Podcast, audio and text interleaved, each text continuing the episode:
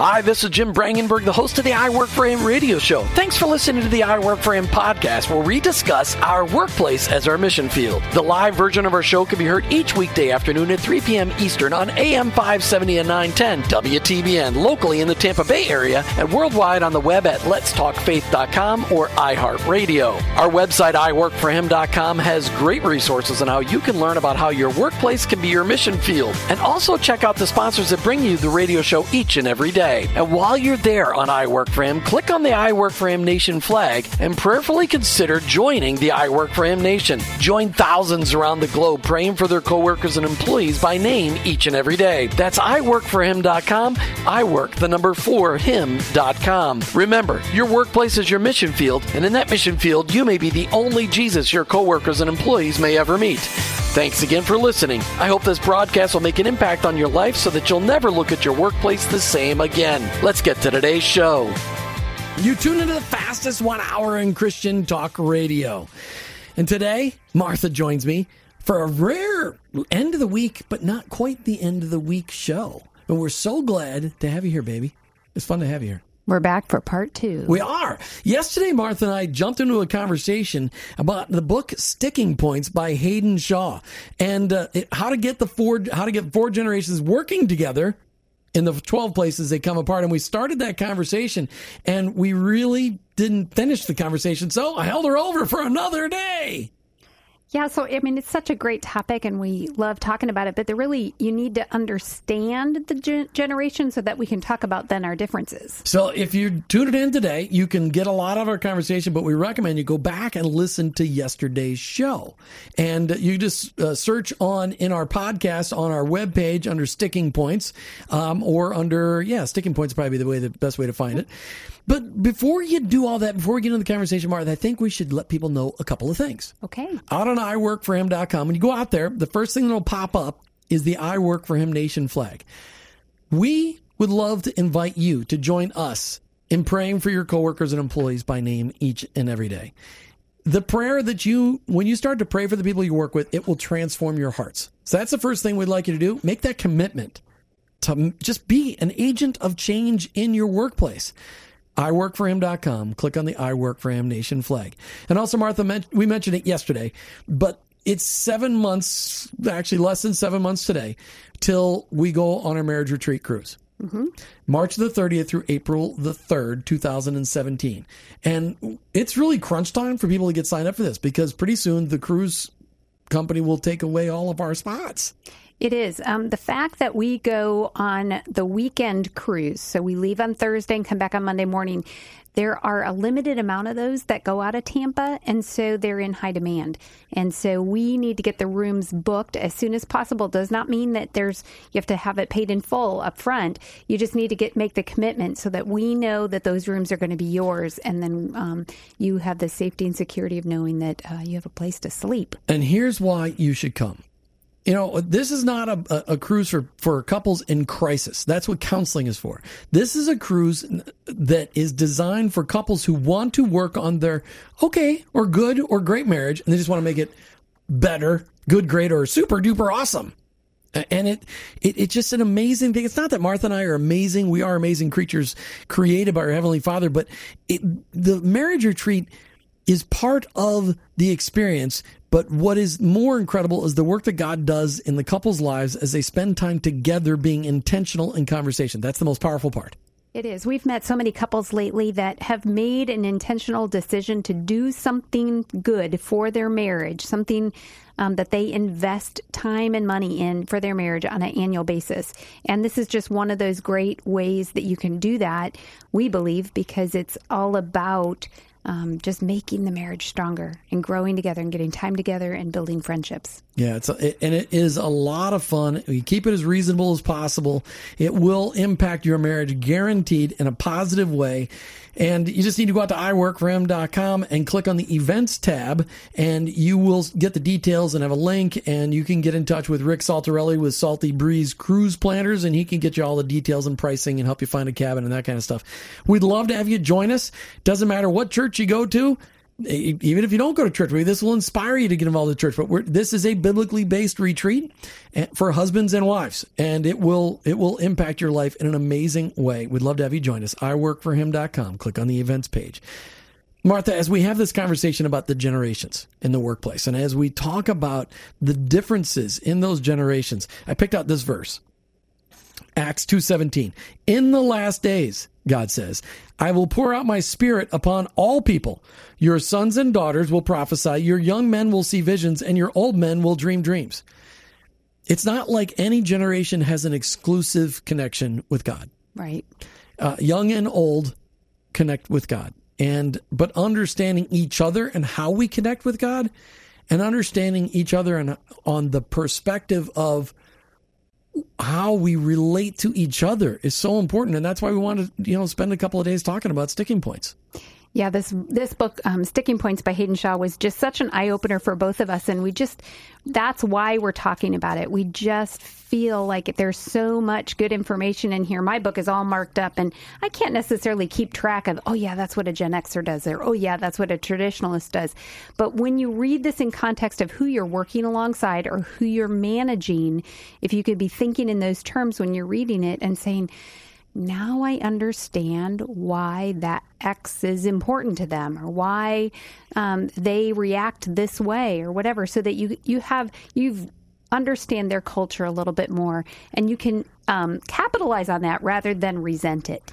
You know, and as Christ followers in our workplaces, this this applies. This is so important that we seek to understand each other so we can bring the best out of each other. This applies in our workplaces. It also applies in our churches. It also applies in our neighborhoods. It also applies in our families because all of us were raised by somebody in the next generation and all of us are raising somebody in the excuse me, all of us are raised by somebody in the previous generation and all of us are raising somebody in the next generation. It'd be weird the other way around. And, and, some are even raising two generations lower than them as grandparents are getting more involved. Yeah, and and it's so stay tuned with us as we talk through this. We're going to review really quickly the four generations, and then we're going to dig deep into how we can break through some of the real sticking points in how people can get to working together in the workplace. And uh, it's going to be fun. I mean, it, well, I know it's going to be fun because Martha's here. So it's always people always say the show's good, Jim, when you're on, but it's great when Martha's on. So it'll be a great show today. We have fun. Yes. All right. You're listening to I Work for Him with your host Jim and Martha Brangenberg as we tackle sticking points, how to get four generations working together in the 12 places they come apart. How we're and it's all based on a book, Sticking Points by Haydn Shaw. How to get four generations working together in the 12 places they come apart. And this is part two. Uh, yesterday, we started the show and we really intended to get through a lot more than we did. And we just got to describing the four generations, which we will do in a moment.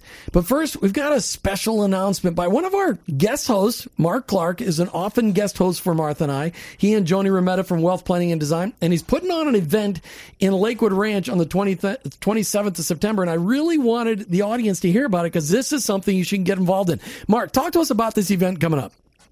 How you doing, Martha and Jim? Thanks for having me on. Hi, Mark.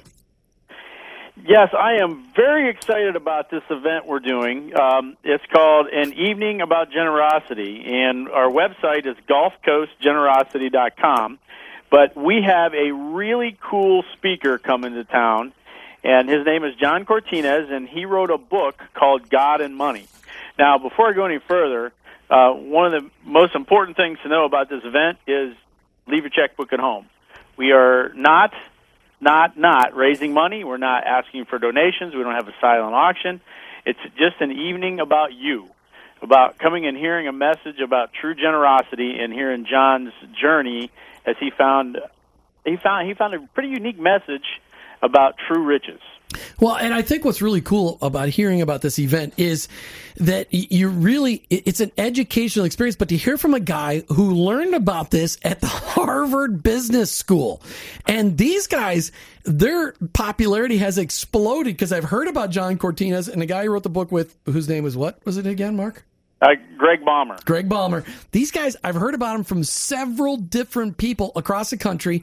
So what they learned, the Lord is really using to uh, get the message out all over the place. And so you're not asking people to bring their checkbook to raise money, but it does cost some money to put on an event like this. Talk to them about the cost involved. And you know, when we talked about this event yesterday, we didn't tell people how they get dressed. So I told everybody after you got off the air that Martha was going to be dressed up all perfect, and I was going to be wearing an "I work for him" shirt and shorts. and I said, probably not. I, I love you, Martha. so, can we clarify on the air how Jim should dress for this event? well, Jim should wear a, a tuxedo, but the rest of us will be in business casual attire. Okay. Which, which is completely fine. It's uh, the, the the Ranch Grill is right here in Lakewood Ranch, uh, 1671 Broadway Loop. It's on. It's in downtown Lakewood Ranch, the the, the sprawling single street of downtown Lakewood Ranch. It's really easy to get to. Uh, if you jump on that website, GulfCoastGenerosity.com, you can find the restaurant's address. And yes, there is a cost um, because there's no charge for John coming in, but it, it's costing us to rent the room, and it, obviously the food has a cost. And we didn't want to go out and get a corporate sponsor and uh, I couldn't get Jim to, to pay for a 100 plus people's dinner, so uh, it's 55 bucks a seat. Um, or if you'd like to buy a table and sponsor the table, it's 500 bucks. So you save a, a few nickels there, here and there.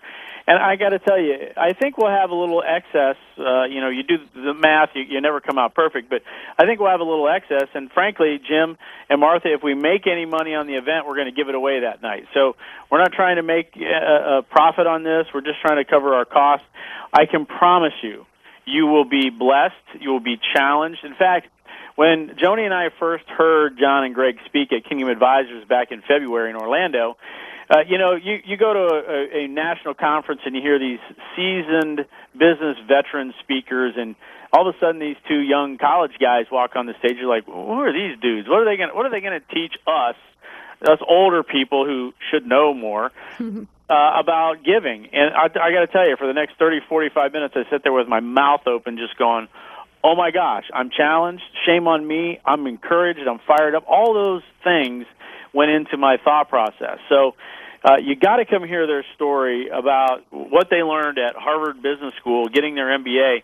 And, and the cool thing is, and I know you know we were talking about this yesterday, but the the neat thing is they have actually set in play some life lifelong uh, metrics that they're holding themselves accountable to. I'm not giving that away, but you got to hear about this, and it's it's just it's powerful. And again, bring your management team, your your employees team, your family. You know, people getting ready to go off to college. Um, your your pastoral staff at your church. You will be blessed. I promise you.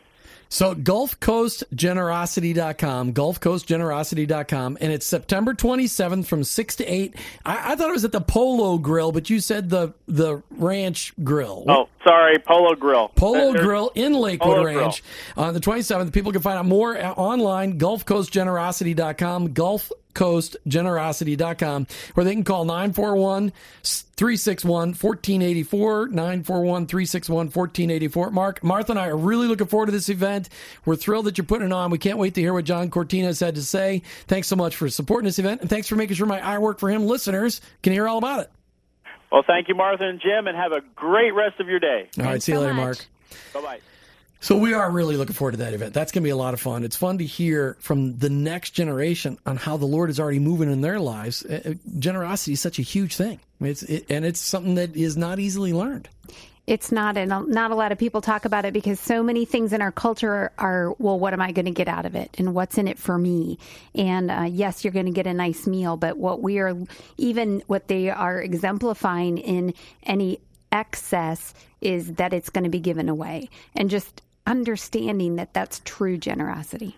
It is. And, and how the different generations look at generosity, that's another one of those points here at Sticking Points, the book by Haydn Shaw that Martha and I are talking about mm. today. And it's part two.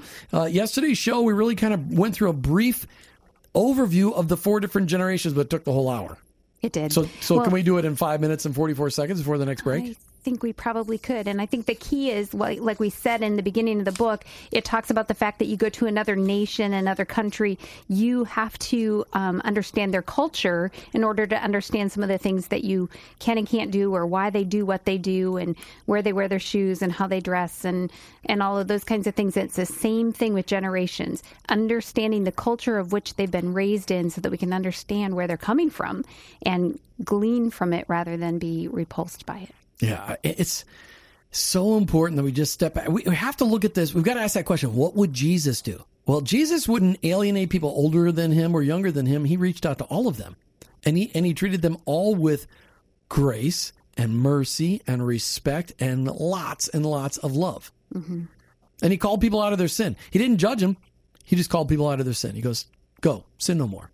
So let's talk about these four generations. Now we only have four minutes and 46 seconds. Okay, but traditionalist. Traditionalist born before 1945. So they were born before the end of World War II. They were, that generation didn't have TV. That generation uh, experienced World War One and World War II. They went through the Great Depression where they had, where, where regular foodstuffs in the United States of America were scarce, where a quarter of a million men were killed in battle. Uh, some other things that They were, were the first people to know about sliced bread. yeah, the greatest things since sliced bread happened in 1928. I mean, thinking about that, they, what was their top TV shows? they didn't have any. No television. They actually sat around the radio. What great people! Uh, so they and these are people that they had. Uh, I mean, White Christmas was written during that generation. Yeah, a tisket, a tasket. I mean, bu- Boogie Woogie Bugle Boy. All right. Okay. Next generation. Baby boomers born between 46 and 64. So uh, Martha and I were raised by traditionalists in a boomer household, but we were Generation Xers because we were born in 66. But all of our si- siblings are boomers. So key things about boomers is they were born right after World War II, but they experienced the Vietnam conflict. It was the Vietnam War. They call it a conflict. It was a war. Um, the civil rights movement. I mean, black people getting the vote. That's fantastic. The Watergate scandal. I'm not guilty. Um, You love doing that. I do. Um, the the uh, Woodstock. Woodstock uh, nuclear warhead testing. Uh, huge things, and they did have some TV shows, but it was Andy Griffith and Bonanza and Gunsmoke. It just totally different kind of stuff, uh, but more, you know, like Leave It to Beaver. Why is it Leave It to Beaver on here? I don't know, honey. Yeah, I suppose you had to choose. So the next generation, Generation Xers. These are people born between 65 and 1980. And these are people that, that were born, they were raised by boomers or late or late traditionalists, but they experienced during their high school years double digit inflation. You know, we had siblings who had mortgages almost 20%. We got a great deal on our mortgage in 1980, 1988 at 8 and 3 eighths percent. And people are thinking, oh, that's a lot of money. Oh my gosh. We were so happy. We were thrilled because it was like we thought we six- died and gone to heaven. It was like six percent under the market. Yeah. It was unbelievable. People also, as part of Generation X, experienced AIDS for the first time, Yeah. cable television for the first time, the Sony Walkman for the first time, the Space Shuttle program, and the Space Shuttle Challenger blowing up in January of 1986. I remember that. I was in college. Mm-hmm. The Berlin War not being built, but being torn down. Wow. The, that's what did I say? War. War. Uh, that was reading because the Persian Gulf War was during that time. Berlin Wall getting torn down. Ronald Reagan going, Mr. Gorbachev, tear this wall down. That's awesome. That was You need to do a lot of impressions. I did. That was not my Ronald Reagan impression. Uh, but then their TV shows. You talk about a degradation in television. Dallas, Roseanne, The Simpsons, Friends. Those were things that they that were tops of the Generation X. And technology was introduced. This generation started dealing, interacting with technology. First generation have cell phones available to them and computers. We know this because we're part of that generation. We also had first generation have touch tone phones at home. Millennials. Never thought of The that. generation that grew up not knowing anything about a generation without computers. right. They have no idea what life is like without computers or cell phones. I mean, really, cell phones were part of the deal. They also went through the Oklahoma City bombing, 9 11, President Clinton and Monica Lewinsky. Uh, the uh, Department of Homeland Security being uh, built, the Dow Jones record high and lows. I love this. The Y2K non-event. Yeah, Y2K, not even. But they Y2K. They all know it. That's right. Um, let's see. Barack Obama becomes the first black president. And then some of their TV shows. Top TV shows. The Family Guy. Wow, you talk about really going downhill. The Family Guy. Uh, American Idol, one of the highlights, but totally different. These people, technology and music and pop culture really influence them. Now, all these four generations, they all work together. And and they all look at life very differently through the filter of the events of their lives. When we come back, we're going to dig deep into different things that can happen in the workplace and how you and I can help work through those things and find commonality because Jesus is the answer to all of their problems. We just need to bring Jesus up. We have been talking about this book the last couple of days, and it is so important as Christ followers that we lead the way in this because there is conflict between generations because we look at things very differently. And you need, if you really want an in depth look at the different generations, you got to listen to yesterday's store. Uh, how about show? There you go. Or what we just talked about in the last five minutes. Or you need to read this book. All right, Martha, there are 12 sticking points that Haydn Shaw addresses in this book. Right. 12 things that cause the different generations to, I mean, they, they literally, to uh, what, they go apoplectic. I think that's the word. Ooh, big word. Yeah, I have no idea what it means. All right, so You're just making it up. no, I'm not. It's one of those vocab words from high school. I just forgot the definition, but we can look it up later. Okay. So these 12 sticking points. Communicate. These are things that come up at work that cause conflict between the generations. Communication, decision making, dress code, feedback, fun at work, knowledge transfer. How do we transfer knowledge? Uh, loyalty, meetings, policies, respect, training, and work ethic. So these are things where people get stuck, and we don't have enough time to highlight all of them, but we picked some of our favorite ones. We did. Or the ones that we think are the most troublesome. Not really favorite. Can, let's start with can we start with dress code? Sure. Because dress code's kind of one of those fun things. Because if there's Jim anybody, is the guy that doesn't like to wear long pants and abide by code. That's why we had Mark explain the dress code right on the radio when he was telling about his event. everybody's always picking on me. Here's the deal: it doesn't matter how you dress, just so you get the job done. Okay, and, you know, and when I my first jobs out of college, the traditionalists were still in charge, and they all looked at dress code as huge. Formal dress, it shows respect in and out of the workplace. Everywhere my father went, he wore a suit and a tie to church on Sunday. He was always looked nice. He was always dressed up. But it's just really impractical when you're trying to start your lawnmower having a tie around your neck. well, that's a little different, Jim. You know, the and then, you know, Wait, wait, wait, wait. Are you moving on from dress code? No. Oh, okay. I'm moving on from traditionalists. Got it. Baby boomers, more like um, uh, the uh, what was the guy that was the father and my three sons. He came home from work. What did he do? He took off his suit jacket and he put on a sweater. Business So did Mr. professional. Rogers. Mr. Rogers did the same thing. Business professional. The baby boomers were business professional, but at home they got casual, a little more casual. They didn't wear jeans. They didn't wear jeans, but they were casual. then comes along the Generation Xers.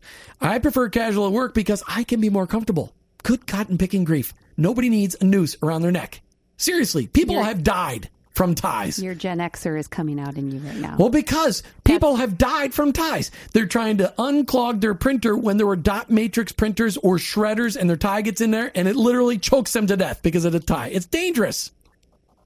If you ever wonder why there's a no tie next to your shredder at home, it's because of this. Okay. I just think it's really funny because you're you're you're making such a great point without even I don't even think you're doing it on purpose. But you are over expressing the part that resonates with you because that's who you are. so everybody's going to hear louder what you believe about dress code. I would prefer. well, and now, you know, in Minnesota, it was no big deal to wear pants and a nice shirt and a jacket. I mean, it was no big deal because it was cold. but it's more casual in Florida overall, don't It you is believe? because jackets are sweltering here. Right. Oh my goodness! Right. So I they've hate had sweating. they've had to give way to that. But um but the point is, Well, is you go downtown Tampa, there's guys- do people wear jackets. to be appropriate for where you're going. Absolutely. You do need to be appropriate. That's why you need to ask the dress code. That's why when Martha and I went on vacation in Knoxville, Pigeon Forge, we were trying to find a church. We had to find a church that wasn't a, a dress code that I could. I mean, I, I wanted to go. All I had was shorts and a So polo if you shirt. manage your church's website, here is a great item to add to your website for those vacationing and visiting. Dress code expectation. It, we found it on one. Yes, it was and awesome. Jim was like so excited because he's like, it's going to be okay. That's We're right. gonna be okay. I I, showed up in shorts and a polo shirt, and I was okay. That's right. All right. So traditionalists want to be totally dressed up because that's just that was a sign of respect. Whereas millennials are like, "What's the big deal about dress code? I just came to work." And there's certain safety issues with regard to things, but it- it's it's finding a compromise.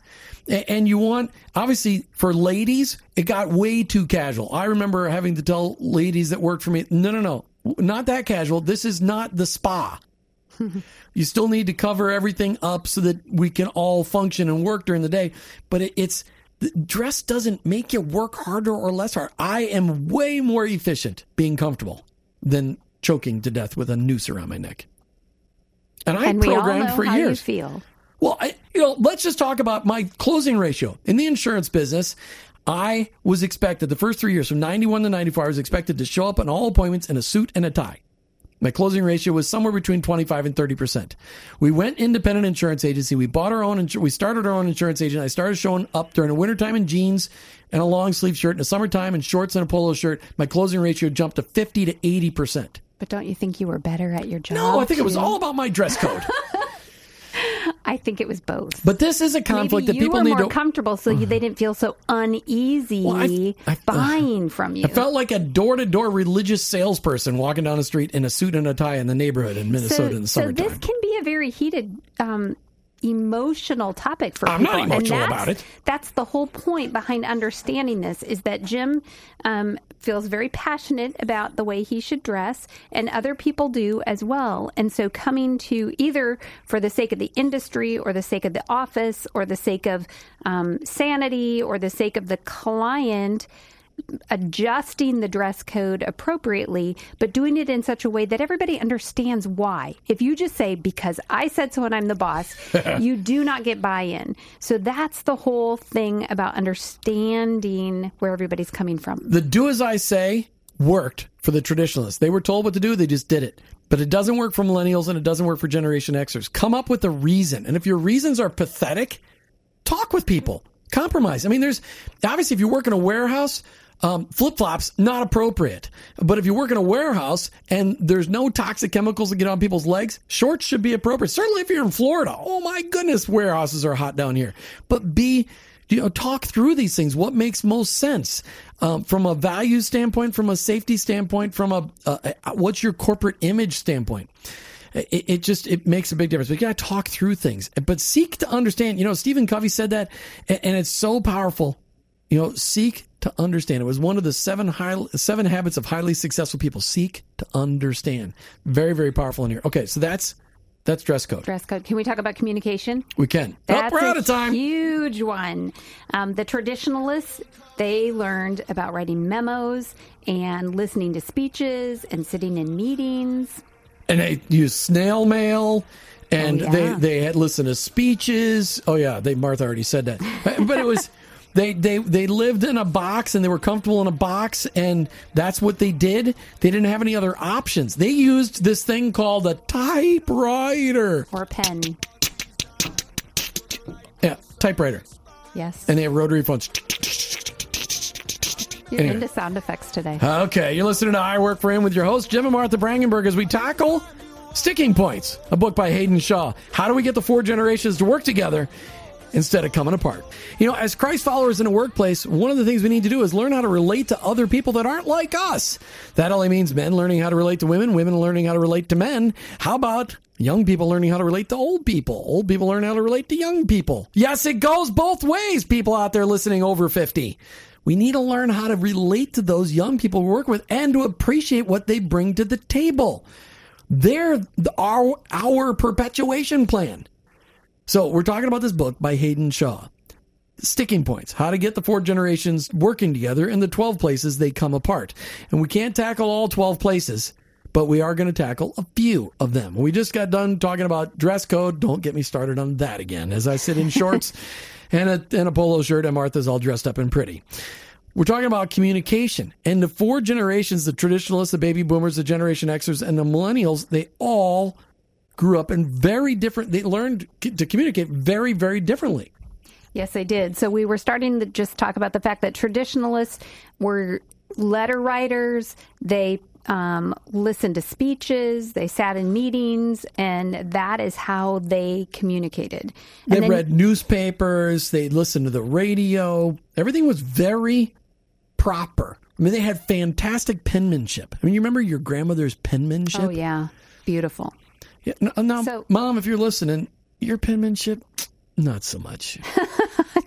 I, I, I love you, but Uh, not so much. But she still uses it, Yeah, and so I think She that's still the key. write I cursive. love, I love that. Facebook thing that says uh, cursive is going to be the grandparents' uh, secret Secret code. code because you know cur- kids don't know how to read cursive That's anymore. true. We'll be able to use that because we know cursive. But the next generation, these kids learning today, they, They're not being taught it. No, So- because they just type. Okay, so I know you said we have to talk fast. So the no, baby people need to listen quicker. Okay, that too. So baby boomers, their forms of communication is writing a memo, picking up the phone, and you know, setting up a meeting. Yeah, phones. I mean, they got they learned sophisticated phone etiquette and, and how to answer the phone and how to talk on the phone and when to write. I mean, they had good writing skills. Again, they were using snail mail, and uh, but it was the visual presentations, but you know, on flip charts and things like So that. So, talk about proper phone. I'm just going to throw in a little family story here.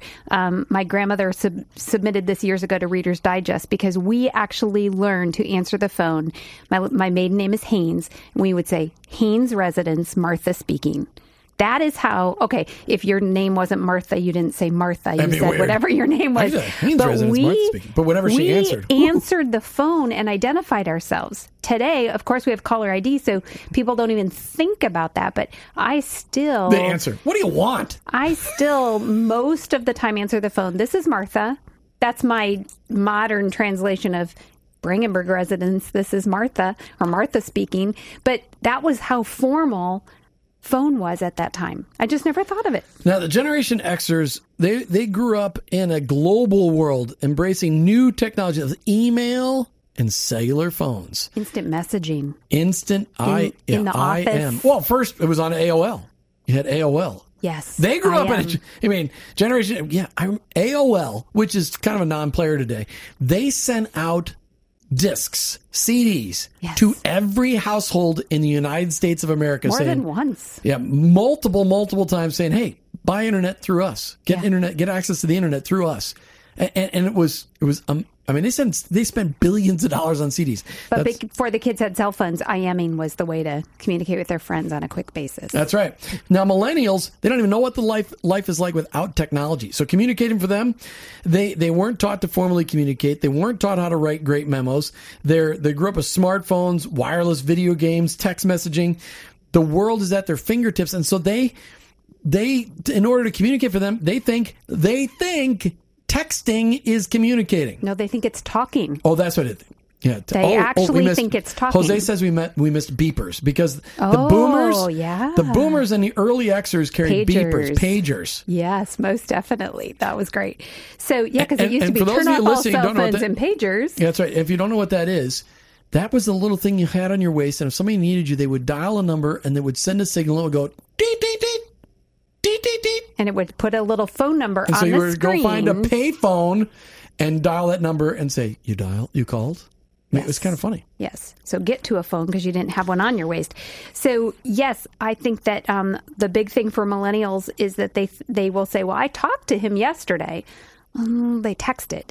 You know, so for us as busters, isn't that what we are? Is we're a No, buster? we're- we're.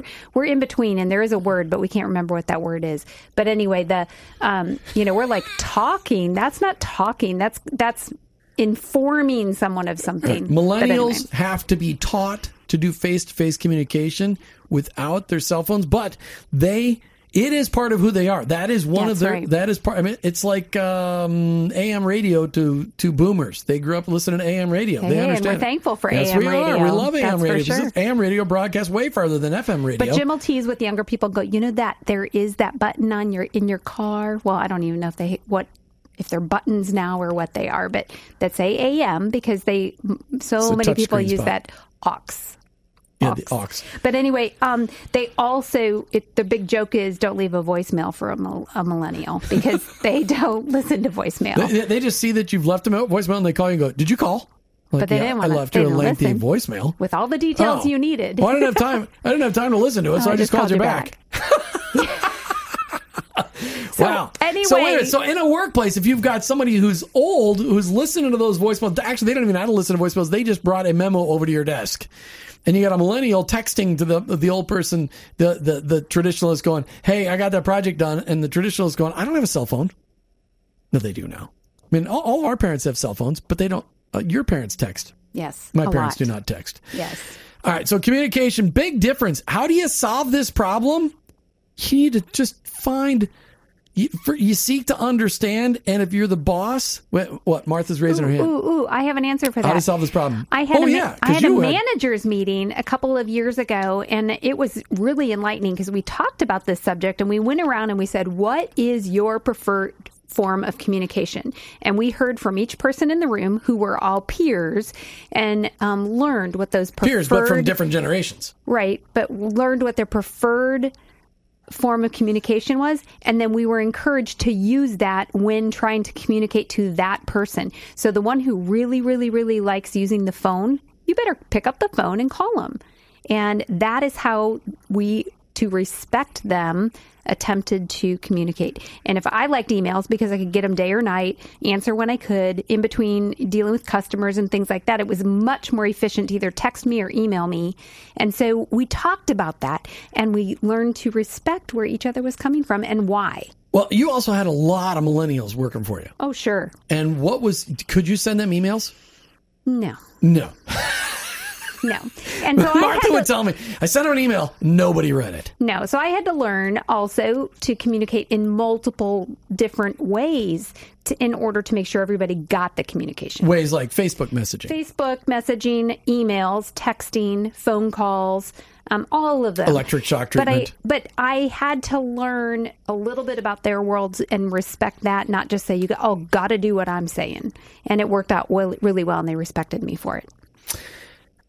So we're just talking about this book written by Haydn Shaw, Sticking Points, and we're just there, there's 12 different sticking points that are in places where the generations really butt heads, and we're not going to be able to cover all. We're going to be able to cover like four of them today, and maybe we'll come back and do another show on this. But so we've we've talked about dress code, communication. Now we're going to talk about feedback because feedback. You talk about. It, it, I love this. I, I want to find the spot in the book. Okay feedback the uh, uh, how the different generations look at feedback. So traditionalists if you do anything wrong the boss will let you know. But no news is good news. That's where they came from. No news is good news. They, they just they got that that was it. No news is good news. If the boss didn't bother you then you're fine. Baby boomers grew up with annual performance appraisals and quarterly one-on-one meetings with the boss maybe. But that that's that's what they just they, they they expected to get feedback on an annual basis, maybe quarterly, but most of them got annual performance. Yet you go to Generation Xers, Yeah, and they really um, felt like the performance reviews on a formal basis were um, were too formal and untimely, and so they really want that immediate feedback. so they're looking for feedback on a regular basis, maybe weekly meetings that you have with people, and and, and that's you talk about a difference. So if you got somebody that's a, a a traditionalist, they're expecting to get feedback from you. Never, no news is good news. Baby boomers, uh, annually.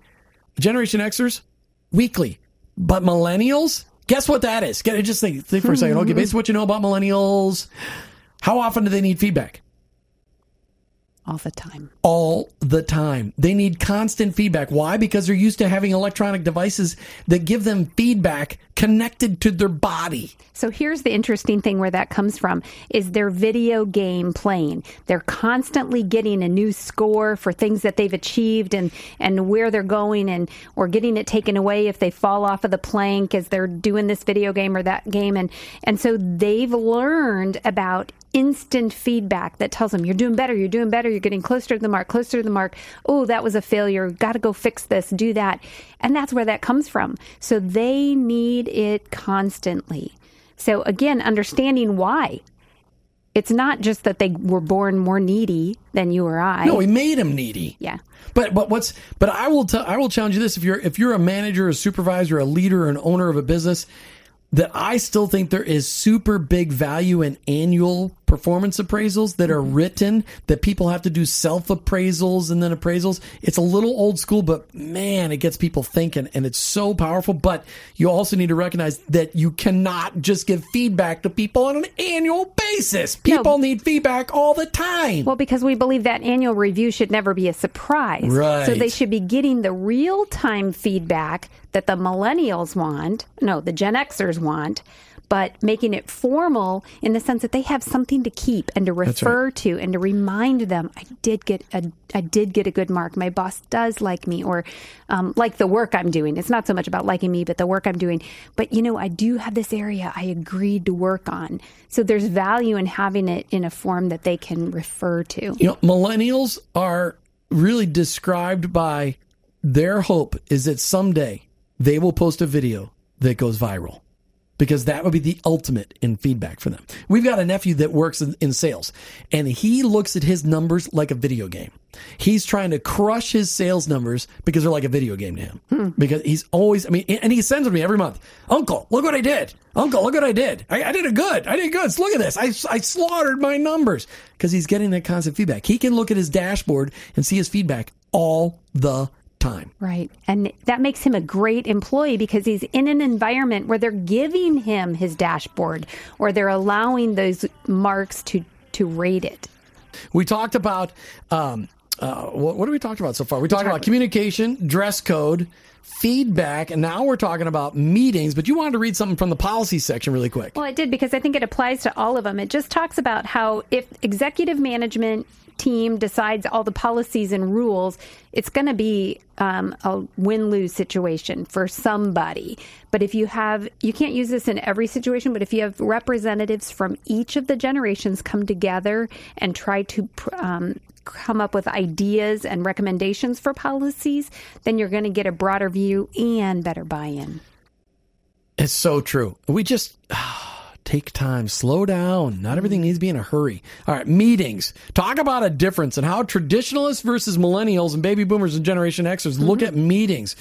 Traditionalists, they met very infrequently and the boss did all of the talking. Like I said, no news, good news. Just do what you're supposed to do. Baby boomers, meetings were how they got information and how they created they created opportunities for everybody in meetings. But poli- Xers political, political, political, like it was like a, a power, power, play. Yeah, power yeah. play. All right. Generation Xers, if meetings are not relevant and do not keep moving, I will multitask. We could do some of this electronically. People would look at emails. They bring their laptop computers into meetings. But meetings became less and less important because they're communicating more often. And for millennials, meetings are like a waste of time because millennials are constantly in communication. They think they're a waste of time, but they look at those as a complete interruption of their schedule. They're okay, but they're going to multitask because millennials are looking for feedback all the time, all the time, all the time. Well, and they're looking for entertainment. And if the meeting is boring, they're going to tune out. So that's why you need to bring me in for your local business meeting because I will make your business meeting very entertaining. Nothing boring about you, Jim. No, there isn't. All right, so we talk, we covered that one really quick. Let's just really meetings. I mean, it's one of those things. If you want to know how people feel about meetings, ask them. And if you're wasting a lot of time in your workplace on meetings, stop. Well, I think this is one of those areas where it's like, well, we've always done it this way. If you have a meeting every Tuesday morning, just because you have a meeting every Tuesday morning, but you're not really accomplishing anything and you're making 20 people go away from their desk for an hour. How expensive is that? Think about the expense of that. Make it worth the company's while and do it less frequently and more effectively or shorten the meetings. All right, we're talking about Haydn Shaw's book Sticking Points. And one of the the fifth one we're going to cover today out of 12 and we're done. We might have to do a future show like this, but was having fun at work. Talk about a real dichotomy for how the generations look at it. Traditionalists, fun, I'll relax once the work is done. Period. Baby boomers, the work itself is fun. Baby boomers tend to be workaholics. Now, that's one thing we did pick up, Martha. We are definitely workaholics. Generation Xers, it's work. Quit trying to make it something else. Now, I want to put the Christian spin in there, the Christ following spin in there. If, if you're a Christ follower, your work should be enjoyable because you're doing everything for the glory of the Lord. Don't just try to get over with and go home so you can have fun. You can have fun doing things at work. But millennials, I'll get more done if I have fun if we have fun. I mean, millennials want to work and have fun at the same time. Make it a competition. Have some good times. You work with millennials. How do you have fun with all your millennials? Oh, we would have contests or just different things. I was just looking at a website yesterday for a company run by millennials, and they actually put on their website like how many buckets of popcorn they eat a week. You know, they just are having enjoyment while they're working. Here's the point of our conversation today about getting these gener- the generations to work together is as Christ followers, we've got a responsibility for reaching out to all people in our workplace. You and me have an opportunity. Our workplace is our mission field, and you and I may be the only Jesus our coworkers and employees may ever meet. And if we don't start to seek to understand the different generations, we're never going to reach them with the incredible saving, freeing message of Jesus Christ. Start today. Start praying for your coworkers and employees by name by joining the I Work for Him Nation. No, you don't have to join in order to start praying, but I'd love to know you're praying so we can pray alongside of you. Go out to iworkforhim.com. Click on the I Work for Him Nation flag. Thanks for tuning in today. Great discussion. Martha, way too fast moving. You've been listening to I Work for Him with your host, Jim and Martha Brangenberg. We're Christ followers and we own our